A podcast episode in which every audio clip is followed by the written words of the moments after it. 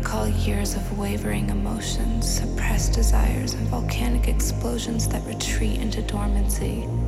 I wonder, could we ever flow together, or are we two twin souls finding each other in the wrong lifetime? lifetime, lifetime?